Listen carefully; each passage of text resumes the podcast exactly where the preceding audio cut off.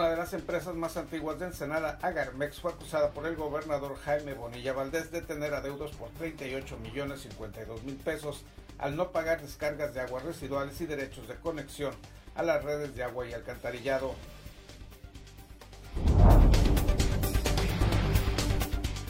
Adrián Gómez Galindo, quien era director del Instituto Municipal de la Juventud, fue destituido de su cargo luego de un conflicto laboral y policiaco con dos trabajadoras del Injuvens, quienes acusaron al ahora exfuncionario de acoso laboral y cometer diversas irregularidades administrativas. Con la señalización del sendero La Misión, la organización Costa Salvaje y la Fundación Genova buscan promover el ecoturismo, la convivencia familiar y el conocimiento de la flora y fauna de Baja California, particularmente de los humedales baja californianos.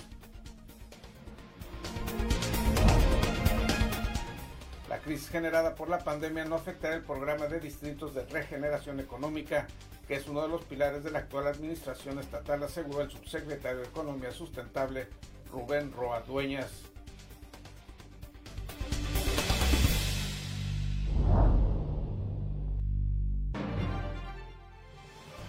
Continúan los incendios forestales en el municipio de Ensenada. El ocurrido en Valle de Guadalupe afecta a más de 2.000 hectáreas de pastizal y no se reportan hasta el momento daños a viviendas o áreas agrícolas.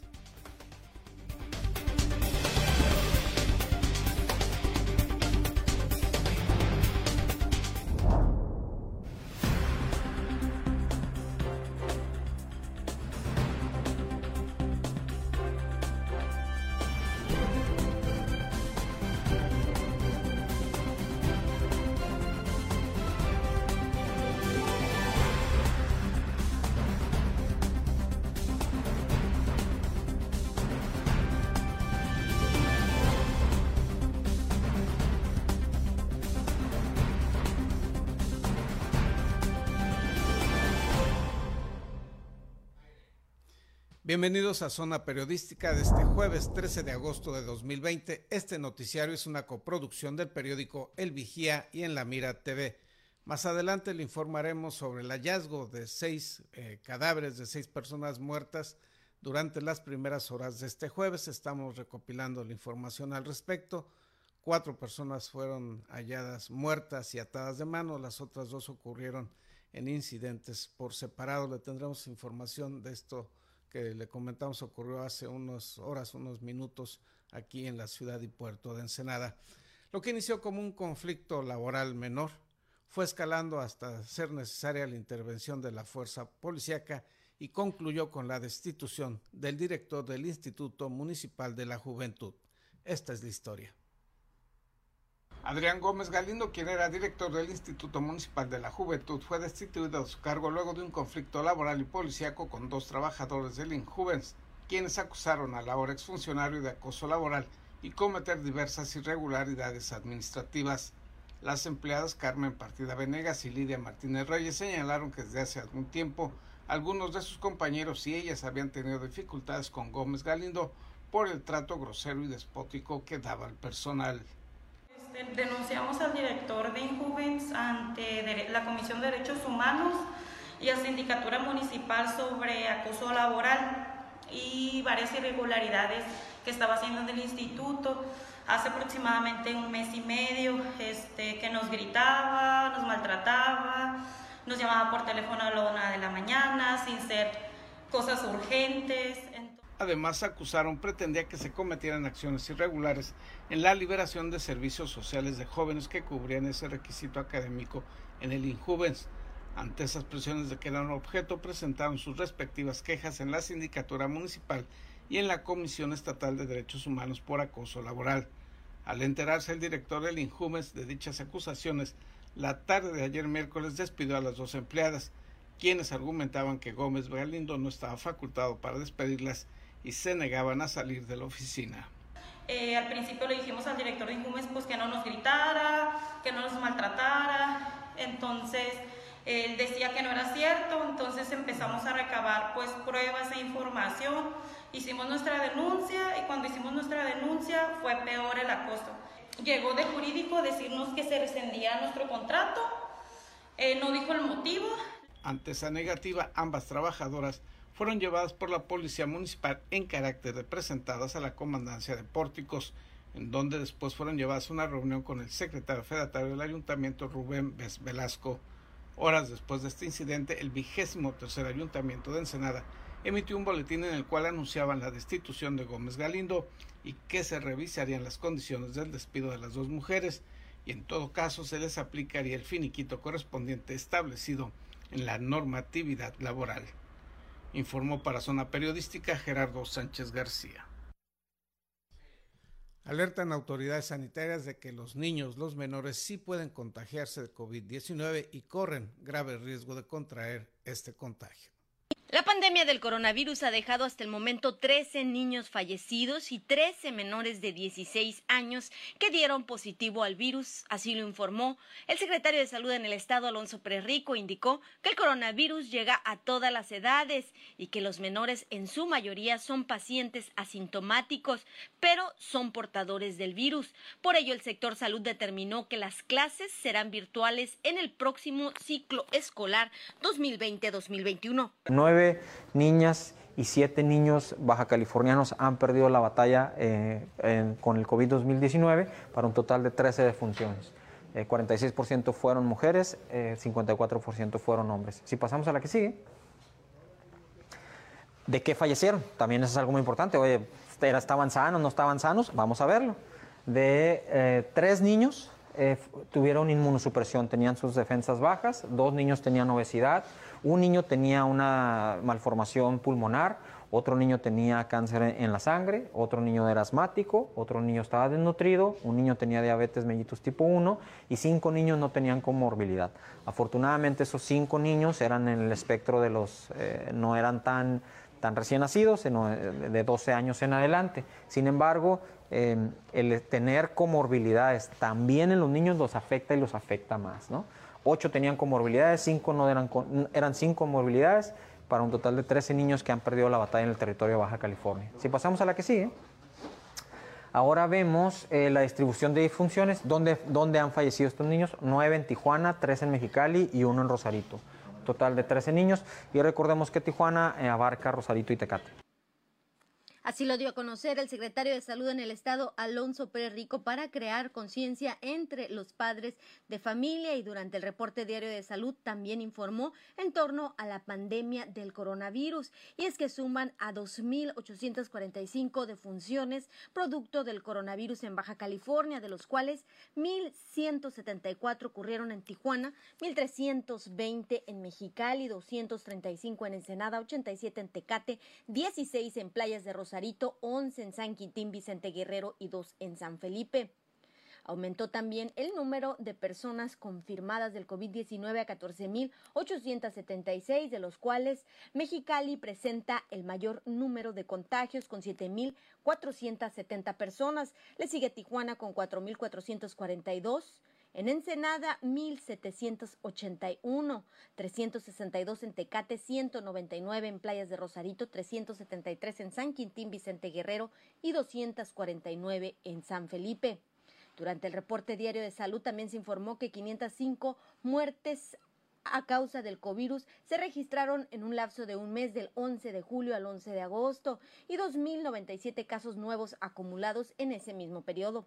Baja California tiene el registro de 520 casos activos y ocupa el lugar número 12 de casos acumulados en el país y el quinto en defunciones por el virus al estado que llegó desde el 7 de marzo y se contabilizó hasta el 11 de agosto, informó Ana Lilia Ramírez. Y esta es la situación del COVID-19 en Baja California, de acuerdo al reporte de la Secretaría Estatal de Salud. En los cinco meses de la pandemia se han registrado en Baja California 14.876 casos confirmados de contagio y son 2.845 los fallecimientos. El desglose por municipalidades es el siguiente. En Mexicali se han registrado 7.719 contagios confirmados y 1.322 muertes por dicho coronavirus. En Tijuana el reporte es de 4.442 casos registrados y son 1.174 los decesos por COVID-19. En Tecate son 362 las personas registradas como contagiadas y 87 los fallecimientos. En playas de Rosarito hay 199 casos confirmados y 16 decesos. En Ensenada se informa de 2.154 casos de contagio a lo largo de estos cinco meses y son 246 los muertos por la pandemia. Esto de acuerdo al reporte de la Secretaría Estatal de Salud durante las primeras horas de este jueves. Más adelante le informaremos sobre el hallazgo de seis cadáveres en distintos puntos de la ciudad. El reporte lo estamos eh, elaborando en estos momentos, estamos recibiendo información separada sobre el hallazgo de estos seis cadáveres. Más adelante le tendremos los detalles, vamos a una pausa comercial.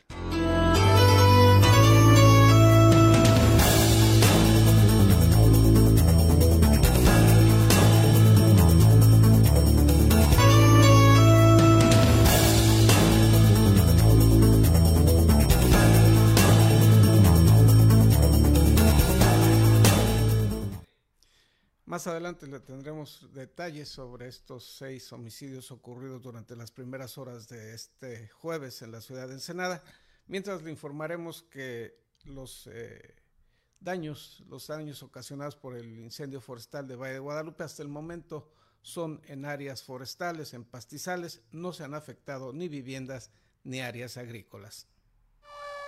El incendio forestal del Valle de Guadalupe que inició el martes consumió una cantidad superior a las 2.000 hectáreas de pastizal en un periodo de aproximadamente 12 horas. Gaspar Chávez, subdirector de bomberos, informó la mañana del miércoles que en ese momento el fuego ya había devastado un área con dimensiones cercanas a las 2.550 hectáreas de pastizal silvestre. Eh, están reportando por ahí que a la actualidad ahorita va el 30% de control y el 10% de liquidación. Es muy poco lo que tenemos ahí. Es un lugar que está muy alta la, maleza.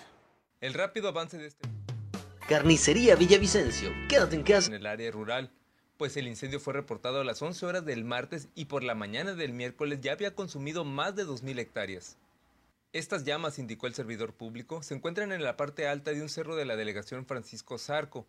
No han afectado ranchería o vivienda alguna y las brigadas forestales implementarán una estrategia para que no lleguen a la carretera estatal que lleva a Tecate. Sí, totalmente en el cerro.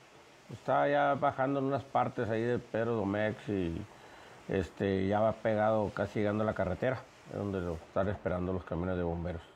Los forestales que se encuentran en el área afectada por el fuego tratarán de evitar que las llamas pasen al lado contrario de la carretera, para evitar que el fuego se extienda por las vinícolas, rancherías y campos turísticos de la demarcación. En la zona afectada por las llamas manifestó, se encuentran realizando labores para contener el fuego una cantidad de 60 brigadistas de los municipios de Tecate, Rosarito, Ensenada, Conafor y del gobierno estatal. Para Zona Periodística, César Córdoba. El día de ayer fue inaugurada oficialmente la señalización y letreros colocados en el sendero de la misión, un proceso que, un, un programa que busca incentivar el conocimiento de los recursos naturales de la región.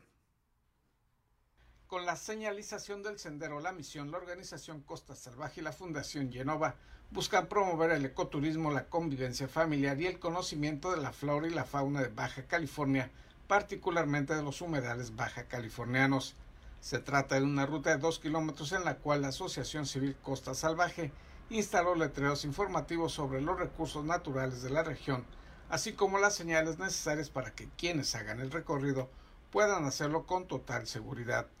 Mónica Franco, directora de dicha agrupación civil que lleva 20 años trabajando en México para preservar los humedales costeros del país, destacó que el sendero de la misión es muy atractivo por la diversidad de flora y fauna de la región.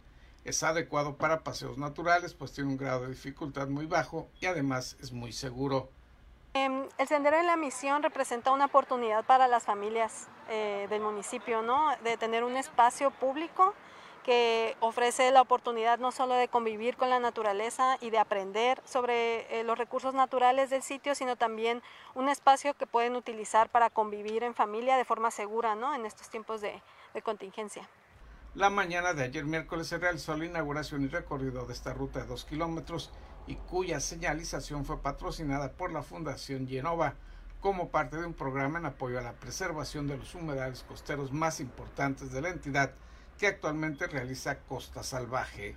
el recorrido, la, distancia eh, puede ser a, la que uno elija y a lo largo se va a encontrar señalización de tal forma que es muy muy seguro recorrerlo. También se van a encontrar letreros informativos sobre la fauna del sitio, ¿no? las aves que se pueden encontrar, los reptiles que pueden encontrar y también la vegetación. Mario López, vocero de dicha fundación, señaló que la idea de la señalización del sendero de la misión fue apoyada porque permite aprovechar el auge del senderismo en Baja California y que éste se haga en un marco de educación ambiental y además en uno de los humedales costeros más atractivos de la región. Por su parte, José Carmelo Zavala Álvarez, subsecretario de Desarrollo Sustentable, destacó que ante la caída del turismo tradicional a causa de la pandemia, la promoción de estas actividades ecoturísticas es una opción y además fomenta el conocimiento y respeto a los recursos naturales de Baja California. En los últimos años ha habido un gran auge de la actividad de senderismo y recreación y de espacios naturales en el estado y a lo largo de los últimos tres años sobre todo eh, el gobierno del estado ha venido trabajando con algunas organizaciones para marcar las rutas y lo que viene siendo hacer los senderos homologados. El día de hoy inauguramos el primer sendero homologado de Ensenada que está precisamente en uno de los últimos humedales que es en esta zona de la misión. Y creo que el turismo el turismo masivo, el turismo gigantesco va a venir a la baja y este, este tipo de turismo a la naturaleza, senderos, recursos naturales, playas, etcétera, es lo que, es lo que sigue. Es un turismo este, de alcance más local. Informó para Zona Periodística Gerardo Sánchez García. Se tiene ya información, algunos datos sobre estos seis homicidios ocurridos durante las primeras horas de este día. Más adelante le daremos los detalles. Tenemos una pausa publicitaria.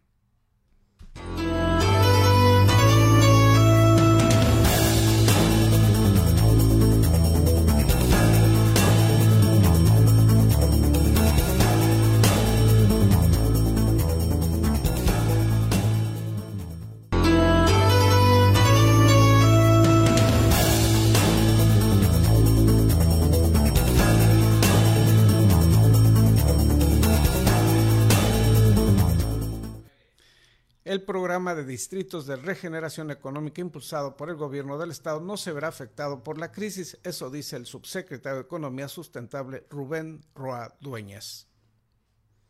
La crisis económica generada por la pandemia no afectará el programa de distritos de regeneración económica, que es uno de los pilares de la actual administración estatal, aseguró el subsecretario de Economía Sustentable Rubén Roa Dueñas.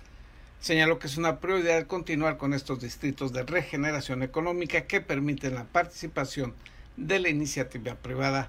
El gobierno y los vecinos de los sitios que se pretenden reactivar económicamente, señaló el funcionario estatal.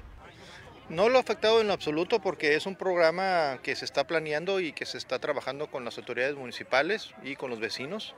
Es, un programa que se diseñó desde el principio de la administración y es una eh, eh, prioridad para la administración del ingeniero Jaime Bonilla, gobernador del Estado, y por parte del licenciado Mario Escobedo, secretario de Economía Social y Turismo.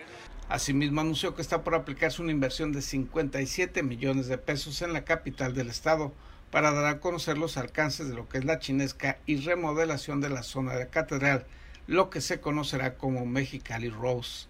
El dignificar los centros históricos permitirá que los ciudadanos regresen a ellos y que de la mano de la inversión privada se pueda dar un cambio tanto productivo como cultural en cada uno de estos sitios.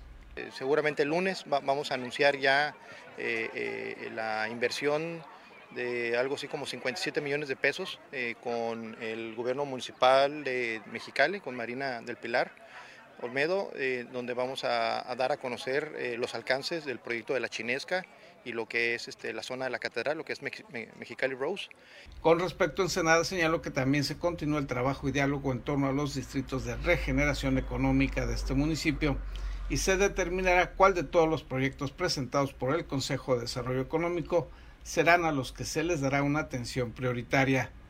Ya se tiene, dijo, inversión por parte del Fideicomiso de Desarrollo Económico Empresarial, el FIDEM, en diversos proyectos y ahora falta determinar cuáles de estos serán los que permitirán detonar crecimiento económico, turístico y cultural en el municipio ensenadense. Informó para Zona Periodística Gerardo Sánchez García.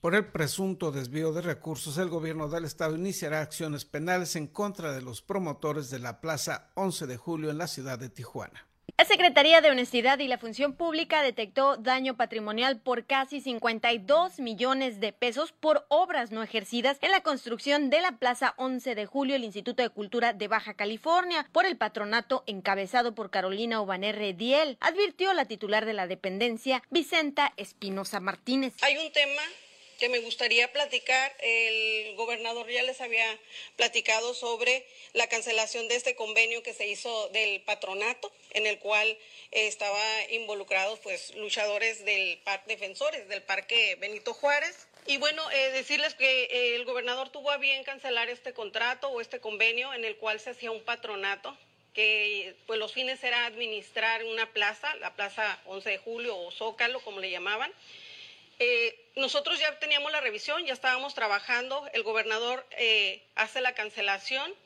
y definitivamente hubo aquí un daño patrimonial muy grande.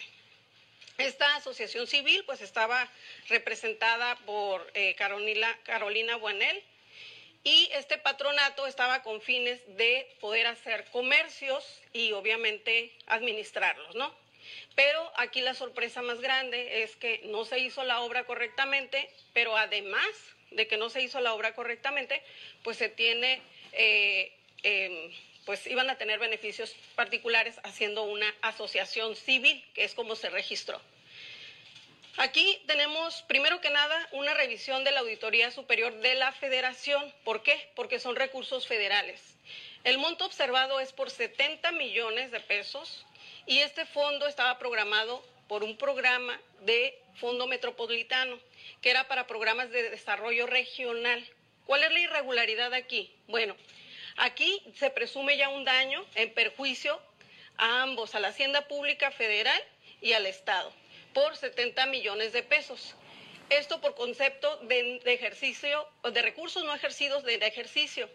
Y en este programa, aquí justamente se publicaron aquí precios unitarios y tiempo determinado. ¿Qué significa? Un contrato muy elaborado y bien establecido. Explicó la secretaria de la Función Pública que encontraron un presupuesto de 200 millones de pesos, de los cuales 111 mil millones 996 mil se destinaron a la Plaza 11 de julio y se adjudicaron el 17 de diciembre del 2014 y tras revisiones se constató que el recurso aplicado con estimaciones pagadas en las contrataciones, pero se detectó una diferencia por 35 millones 451 mil, mil pesos y una cuenta bancaria con 33 millones que se reingresaron a la tesorería de la federación pero hubo un faltante de 1.9 millones de pesos. El pasado 28 de julio, el gobernador Jaime Bonilla Valdés envió un oficio al patronato 11 de julio para cancelar el convenio de colaboración. Estamos hablando de dos montos. Estamos hablando de... No, no, no, a, las posteriores, a esta. Estamos hablando de un daño patrimonial por 1.900.000 pesos más los 49.950.000. Estamos hablando de 50 millones de pesos de daño patrimonial. ¿Está correcto, secretaria? Esos son los temas que se tienen que... A ver, que no nomás allá en México con los Oya, también aquí hay algunas cosas que nos sorprenden mucho, cómo se han manejado los recursos. Ese daño patrimonial, pues ahora, secretaria de la función, pues nos vas a decir el camino que tenemos que seguir para ir a recuperar ese dinero y que ese dinero, ese daño patrimonial, se repare y se aplique eh, donde debe de aplicarse en ese parque que es el pulmón de, este, uno de los pulmones de Tijuana y el pulmón más importante en toda la parte norte de la ciudad. Informó Ana Lilia Ramírez. Como le le adelantábamos en este espacio informativo, la mañana de hoy, durante las primeras horas de este día, se encontraron seis personas muertas en distintos puntos de la ciudad. El primero de estos hallazgos se realizó en el cañón de Doña Petra, en las zonas aledañas al cañón de Doña Petra, en donde se encontró una persona muerta envuelta en una cobija.